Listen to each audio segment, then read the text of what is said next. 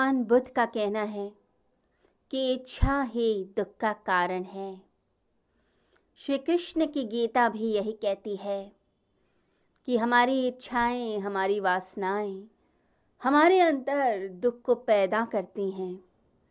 मनुष्य सोचता है कि उसे सुख मिलेगा, उसे शांति मिलेगी, परंतु मिल जाता है दुख।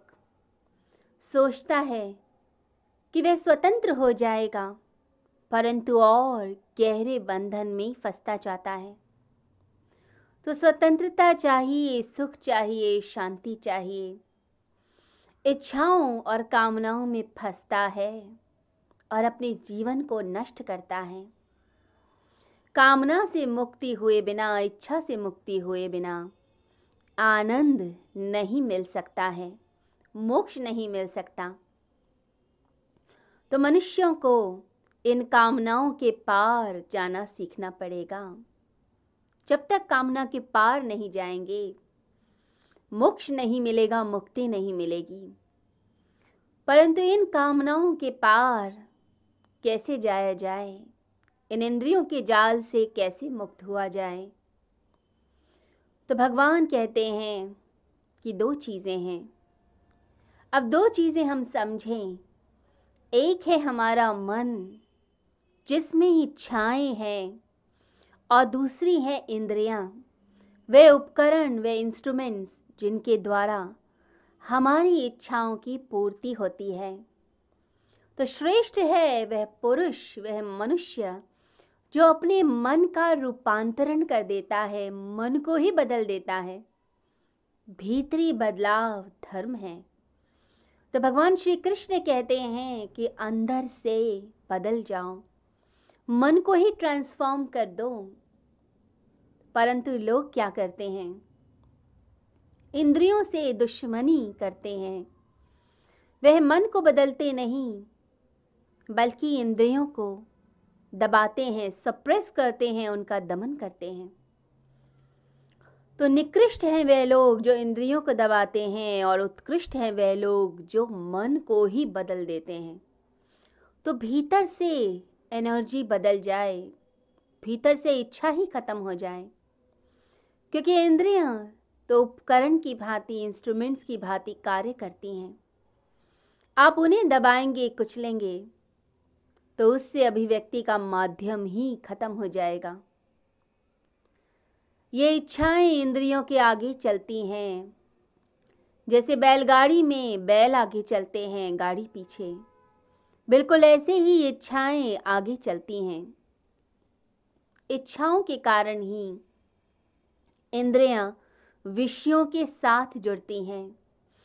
जो संसार के विषय हैं, उनसे इंद्रियाँ जुड़ती हैं क्योंकि इच्छाएँ हैं।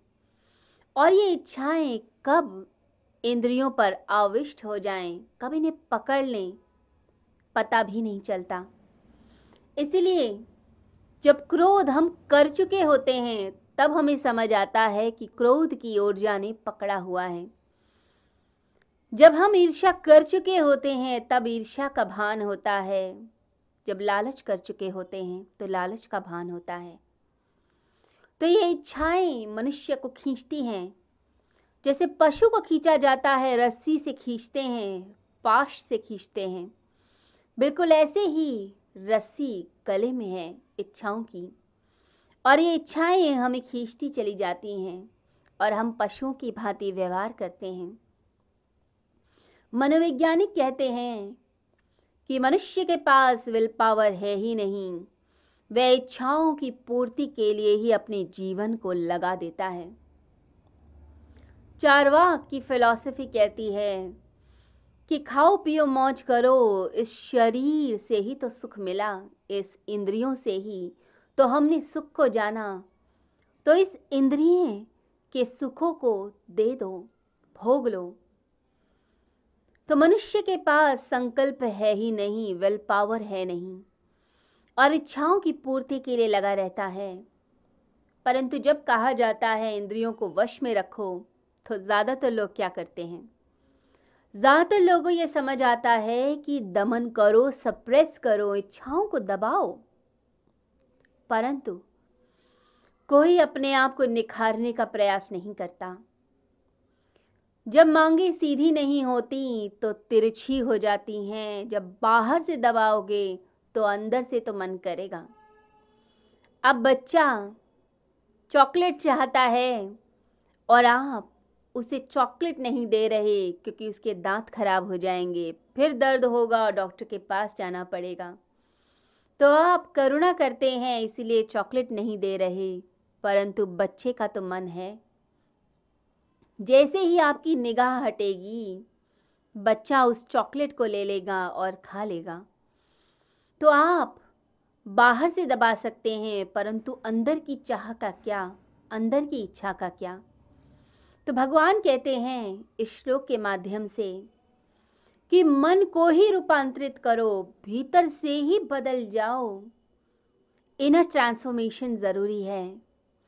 जैसे बीज है, बीज ट्रांसफॉर्म होता है तो अंकुरण होता है, पौधा बनता है। अगर बीज को कुचल दिया जाए, सप्रेस कर दिया जाए तो वो कुचला हुआ बीज पढ़ा रह जाएगा और वृक्ष नहीं बन पाएगा। जब आप अपनी ऊर्जा को सात्विकता की तरफ़ लगा देंगे, अपनी राजसिकता को, तामसिकता को आप परमात्मा तक जोड़ देते हैं, परमात्मा के चरणों से जोड़ते हैं तो अपने आप ही मुक्ति के पथ पर मनुष्य पहुँच जाता है, उसकी मुक्ति हो जाती है। तो अपने अंदर की ऊर्जा को पवित्रता की तरफ़ लगाइए। आपका क्रोध करुणा में तब्दील हो जाए। आपकी वासना भक्ति में परिवर्तित हो जाए। तो ये प्रयास कीजिए। परमात्मा से जुड़ने का प्रयास कीजिए। मनुष्य जब संकल्प के साथ चलता है, भीतर से ही मना कर दे। अंदर से ही ना हो जाए किसी चीज़ के लिए और पूरे मन से हो तो आप पार निकल सकते हैं। अन्यथा बाहर बाहर से ही आप दबाएँगे, रोकेंगे। आप हटी हो जाएँगे दम्भी हो जाएँगे, बाहर से विषय नहीं देंगे, परंतु उसका चिंतन लगातार करते रहेंगे। तो संकल्प का मतलब है पूरे मन से ही मना कर देना कि नहीं चाहिए, नहीं इच्छा, नहीं लेना। आज के बाद ये काम नहीं करना तो नहीं करना। पूरे बल के साथ यानी स्वयं के होने का अनुभव संकल्प है। जब आप कहते हैं कि मैं हूँ, इस शरीर से ऊपर, इंद्रिय से ऊपर, इस मन से ऊपर मैं हूँ, मेरी सत्ता है। मेरा शरीर, मेरी इंद्रियाँ, मेरे सेंसेस मेरे अकॉर्डिंग काम करेंगे। मैं चाहूँगा तो ये आँखें देखेंगी। मैं नहीं चाहूँगा तो ये गलत दिशा में नहीं देखेंगी। मेरी इच्छा है इसीलिए तो मैं गलत तरफ़ देखता हूँ। यदि मेरी इच्छा ही नहीं होगी तो मैं कैसे देखूँगा?